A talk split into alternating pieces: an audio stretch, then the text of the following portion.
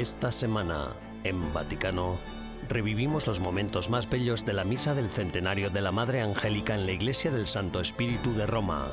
Les presentamos el santuario de Nuestra Señora de Pompeya y al Beato Bartolo Longo. También descubrimos el importante papel que desempeñaron los católicos en la liberación de Italia de la ocupación nazi y el fascismo. Todo esto y mucho más, a continuación, en Vaticano.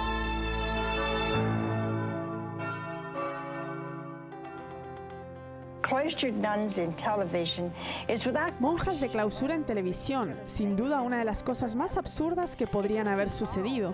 Surgió cuando fui al Canal 38 en Chicago y entré en aquel pequeño estudio. Nunca antes habían visto un estudio de televisión. Nosotras sí habíamos publicado libros durante un par de años, llegando a mucha gente además pero recuerdo estar en la puerta del estudio y pensar que no se necesita mucho para llegar a las masas. Y me dije a mí misma, Señor, tengo que conseguir uno de estos. Esta semana se cumplen 100 años del nacimiento de la Madre María Angélica, fundadora de EWTN han pasado siete años desde su fallecimiento el 27 de marzo de 2016. La Madre Angélica vivió una vida extraordinaria y fue una inspiración para millones de personas, convirtiéndose en la primera mujer en la historia de la radiodifusión en fundar y dirigir una cadena de televisión. Lo hizo al mismo tiempo que C-SPAN y CNN comenzaban a despegar. En Roma, la oficina de EWTN Vaticano organizó una misa solemne por el centenario del nacimiento de la Madre Angélica en la Iglesia del Santo Espíritu. La música estuvo a cargo de la Capella Ludovice y la ceremonia fue presidida por el obispo Stephen J. Raika de Birmingham, Alabama. De entrada, debo confesar que nunca tuve la ocasión de conocerla personalmente, solo había oído hablar de su reputación. Sin embargo, he conocido a muchos que han sido tocados por su vida y por el ministerio de la red de WTN, que ella fundó, muchos de los cuales se encontraron a Cristo y son cristianos gracias a su vida y testimonio. El ministerio de la Madre Angélica sigue vivo y EWTN continúa creciendo llevando la palabra eterna hasta los confines de la tierra.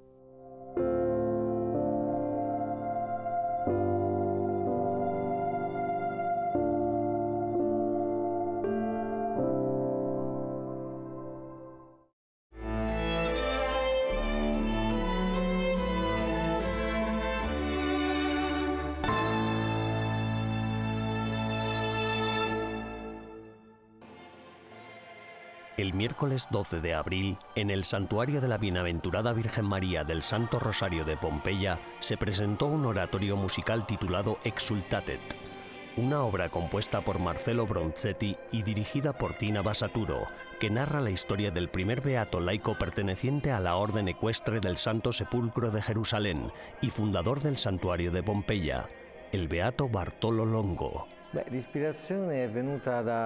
En realidad, la inspiración me vino cuando los caballeros del Santo Sepulcro me pidieron que hablara de Tierra Santa y de Bartolo Longo. Así fue como me adentré en el misterio. Siempre me gusta decir cuando presento estos oratorios que son historias de amor preciosas, que son historias de Dios. son las historias de Dios.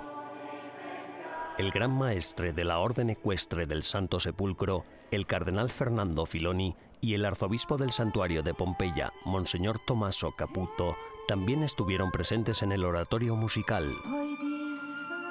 Personalmente, mm, mm, A mí, personalmente, lo que más me atrae de la figura de Bartolo Longo es que era una persona en búsqueda, como lo somos todos, y luego también su apego, su gran devoción a la Virgen. A la Madonna. Este oratorio musical recorre la vida del Beato Bartolo Longo y su vinculación con la Orden Ecuestre del Santo Sepulcro de Jerusalén.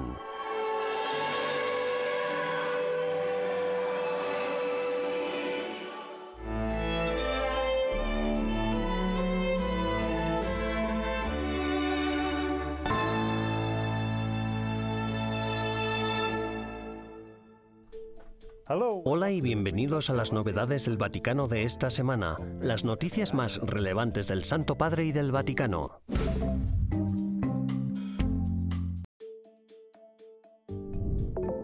Speaking at his general audience, Pope Francis called for prayers for Yemen. En su audiencia general, el Papa Francisco ha pedido oraciones por Yemen, una tierra herida desde hace muchos años por una guerra terrible, ya olvidada a pesar de que causó tantas muertes y sigue haciendo sufrir a tanta gente, especialmente a los niños. Sus palabras llegaron cuando un rayo de esperanza aparecía en el horizonte de la nación devastada por la guerra. Arabia Saudí ha autorizado el regreso al país de más de 100 detenidos tras los intercambios de prisioneros entre las partes beligerantes de Yemen. El país está inmerso en una guerra civil desde finales de 2014, cuando la milicia Houthi, respaldada por Irán, asaltó varias ciudades del norte y obligó al gobierno yemení, respaldado por Arabia Saudí, a abandonar la capital, Sanaa.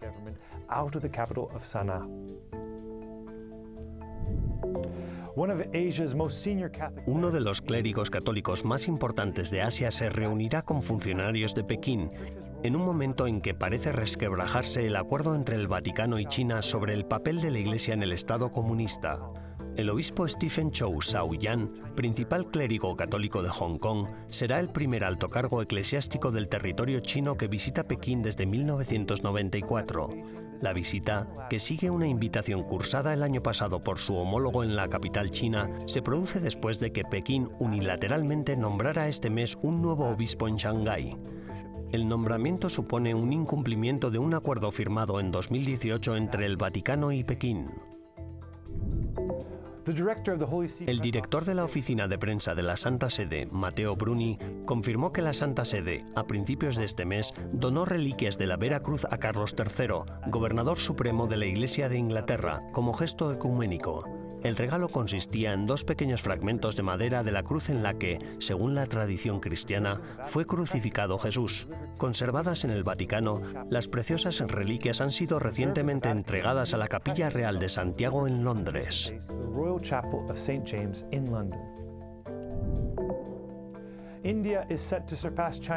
India superará a China como país más poblado del mundo. Según las proyecciones, la población de India alcanzará a mediados de este año casi los 1.500 millones de habitantes, superando a China en unos 3 millones de personas. Funcionarios de la ONU han declarado que no es posible determinar la fecha exacta del cambio, debido a la incertidumbre sobre los datos procedentes de ambos países. De una población de 1.300 millones de personas, el cristianismo, con 24 millones de seguidores, es la tercera religión más importante de la India, por detrás del hinduismo y el islam. Los católicos suman 20 millones, lo que representa alrededor del 1,55% de la población total. La Iglesia Católica es la mayor iglesia cristiana de la India.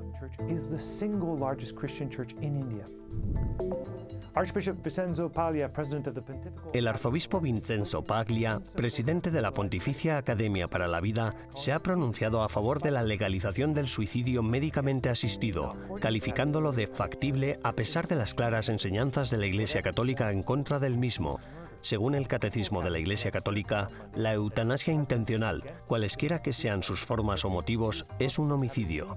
La Pontificia Academia para la Vida aclaró el lunes que su presidente está en contra del suicidio asistido, pero que cree que es posible una iniciativa legal que permita despenalizarlo en Italia bajo condiciones específicas y particulares. Gracias por acompañarnos durante las novedades del Vaticano de esta semana. Benjamin Crockett para EWTN Vaticano.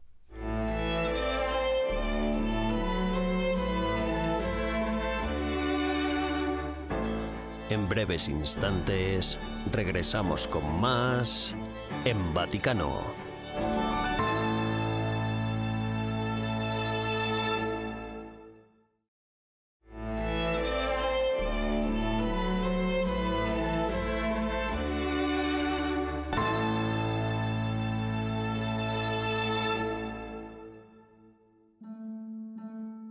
Apóstol del Rosario.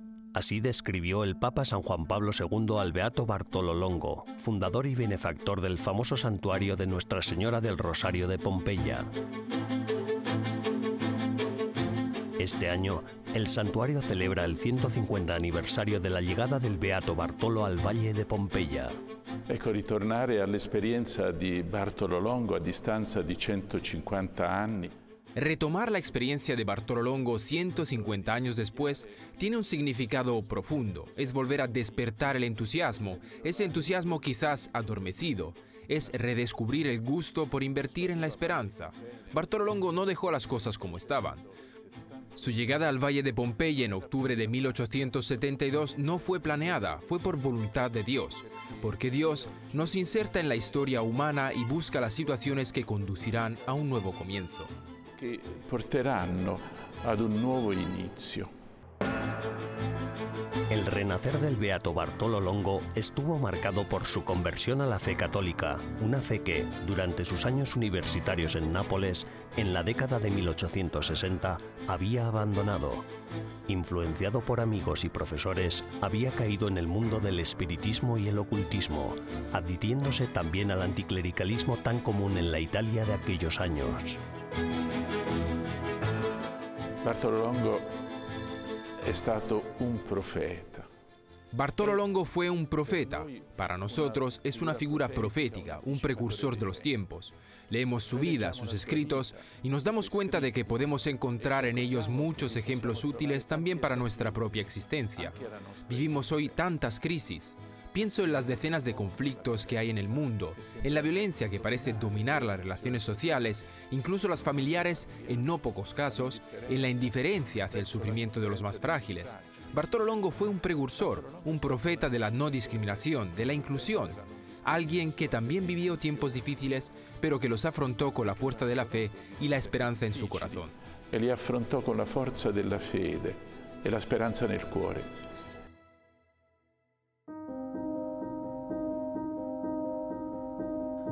Bartolo Longo recuperó esa fe y esa esperanza que tenía gracias a la dirección espiritual de un dominico, el padre Alberto Radente.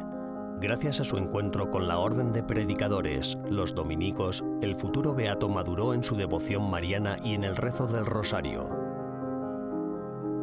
En 1871, Bartolo se convirtió en dominico de la Tercera Orden.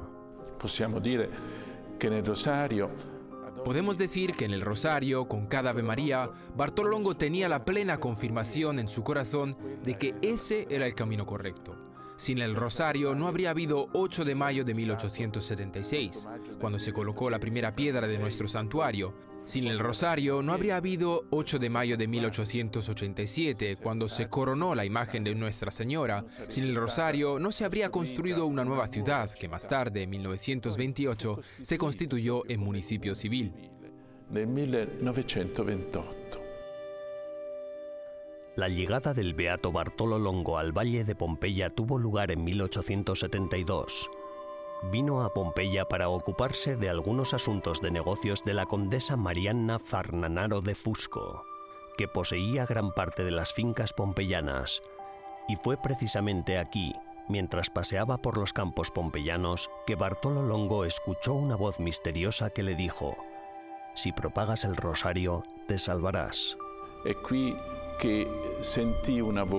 Y fue aquí donde oyó una voz, la voz que hablándole a su corazón le sugirió propagar el rosario. Era la promesa de María, quien propaga el rosario se salva. Y de esta intuición, de esa chispa, nació el santuario con sus obras de caridad. Y alrededor del santuario de las obras de caridad surgió toda una ciudad, la nueva ciudad de Pompeya. Aquel momento de hace 150 años se convirtió en historia, en la historia que seguimos viviendo hoy.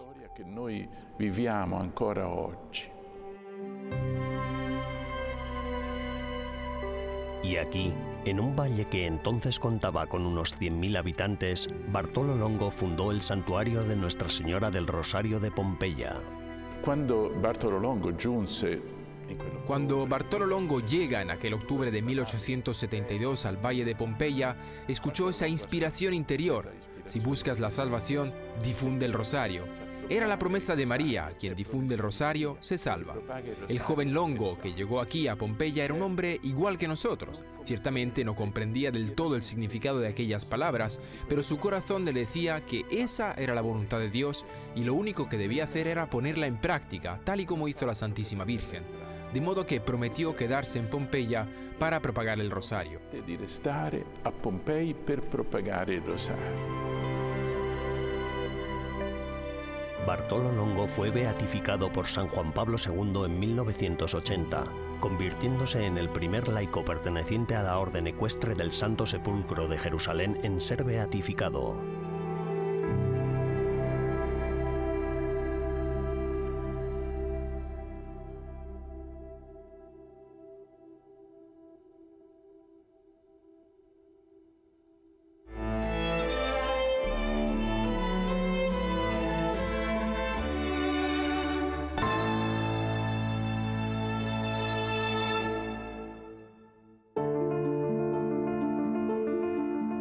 El 25 de abril es el Día de la Liberación, aniversario que conmemora el fin de la ocupación nazifascista del país.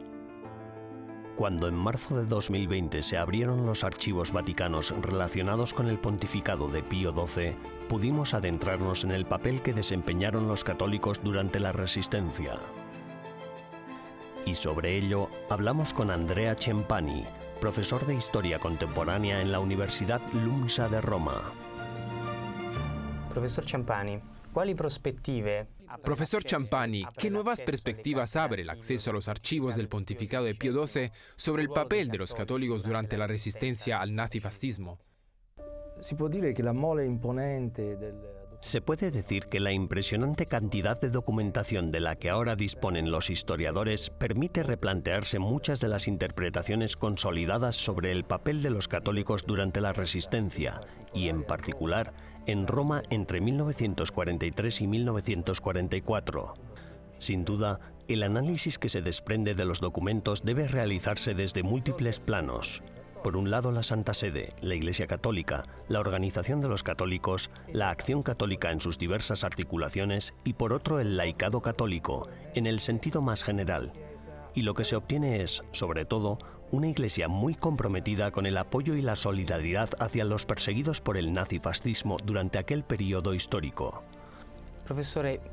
Profesor, ¿cómo vivieron la Iglesia y los católicos la resistencia junto a los diferentes representantes políticos como eran los socialistas, los comunistas y los liberales?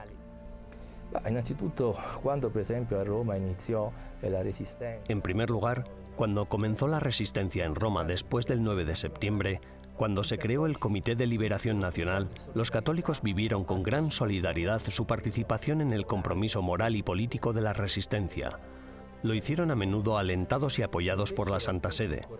Los documentos de los archivos revelan las centenares de iniciativas que la Santa Sede llevó a cabo para ayudar a la población, asistir a los refugiados, informar y mediar para la liberación de los detenidos por los alemanes y la policía fascista.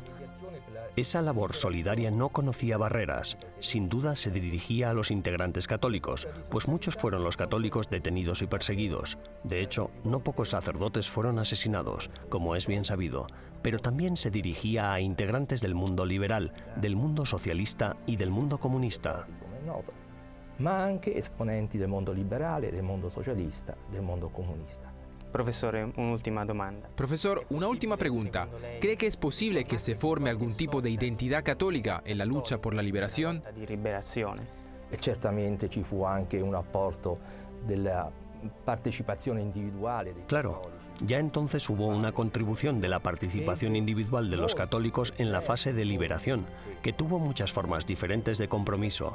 La resistencia de los partisanos cristianos, la resistencia civil, la resistencia no violenta. Esta forma de participación de los católicos también influyó en el debate de posguerra. Entre el 43 y el 44 se empezó a discutir sobre las formas de una presencia partidaria de los cristianos y, sobre todo, este debate influyó en el nacimiento de la democracia cristiana, que fue un partido nacional que surgió precisamente para abrazar aquellas aspiraciones morales de justicia social, libertad y patriotismo. En este sentido, también es importante destacar que con la democracia cristiana liderada por Alcide de Gasperi, los católicos cumplieron por fin la aspiración que, desde el siglo XIX, les había llevado a reflexionar sobre la posibilidad de liderar nuestro país. sulla possibilità di guidare il nostro paese. Grazie mille, professore. Muchas gracias, profesor.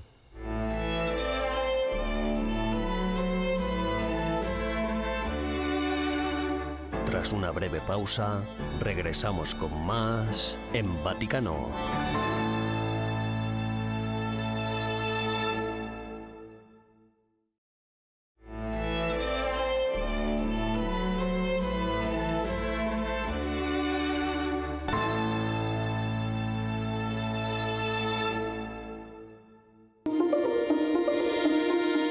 ¿Qué significa ser seminarista? ¿Cómo se prepara uno para el sacerdocio en el mundo moderno?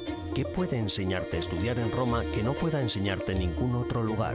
Durante las próximas semanas pasaremos algún tiempo con los seminaristas del Pontificio Colegio Norteamericano de Roma, que nos introducirán en su mundo.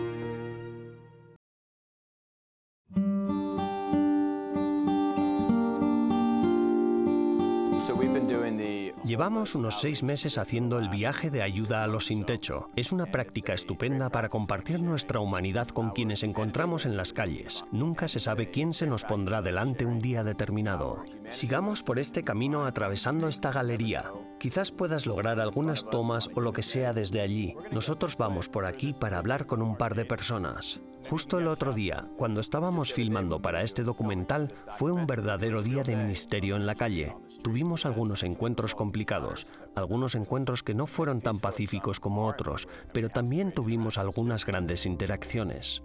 Es que nunca se sabe cómo va a salir. Carissimi, è stato un attimo. Ciao. Dove sei stato? Eh, in giro. In giro? Eh, sempre in giro. In giro. Va bene. L'ho fatta. Bene, bene. Ehi, noi eh, compriamo un panino per co- condividere. Vuoi un panino?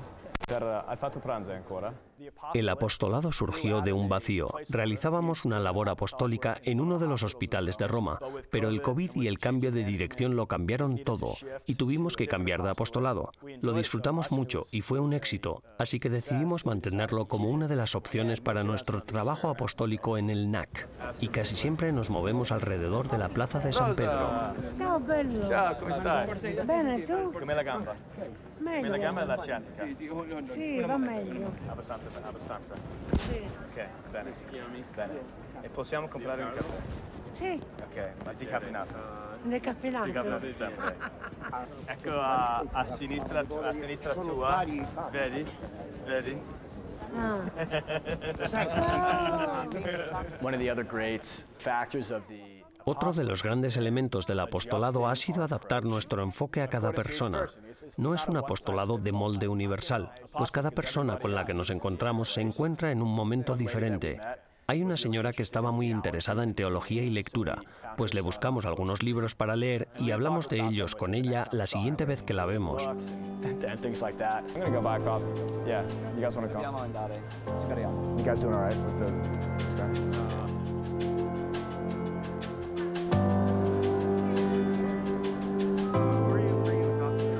Rosa, Rosa, and the guy, but the guy's getting a little bit testy, you know. Jacob, be with Brian, maybe with the guy.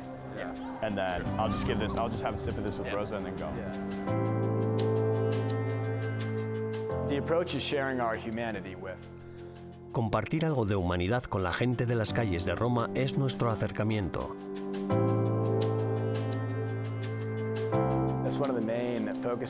Ese es uno de los principales planteamientos y uno de los principales dones que ha tenido siempre el apóstol. Una experiencia compartida te conecta con alguien más que simplemente darle un café o servirle una comida, que obviamente son dos cosas buenas que hacer. Pero ya hemos visto que, ya sabes, estas personas a menudo están solas.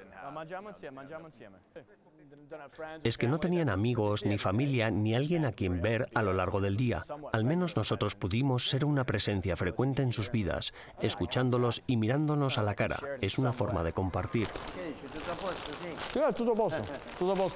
Eh, la settimana scorsa è venuto mio padre, è venuto mio padre a Roma e lui, lui, lui con alla strada per, eh, abbiamo conosciuto, abbiamo incontrato Cristiano Zolli con mio, con mio- con mio padre. È stato un piacere per, per lui conoscere i miei amici, i miei amici come voi. Y lo que he conocido en la iglesia y en el Evangelio, puedo compartirlo de alguna manera con ellos. El simple contacto visual, una conversación de cinco minutos sobre cualquier cosa. Creo que Dios actúa a menudo de esta manera, como la vocación. La llamada llega a través de la realidad de nuestras vidas. Recuerdo que mi discernimiento no fue un acontecimiento individual que tuvo lugar en mi vida, sino que fue algo que tuvo lugar a través de las relaciones que tenía.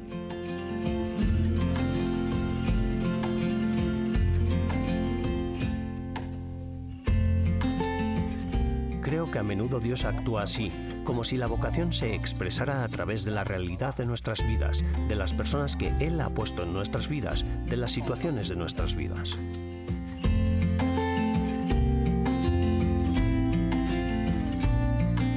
Y también lo hace a través de nuestros deseos, de los deseos de nuestro corazón que reaccionan a todo lo que sucede en nuestras vidas. Ti ricordi della frase, le frasi inglesi? Have a, Have a, have a nice day. have a nice day. It's a beautiful day. It's a beautiful day.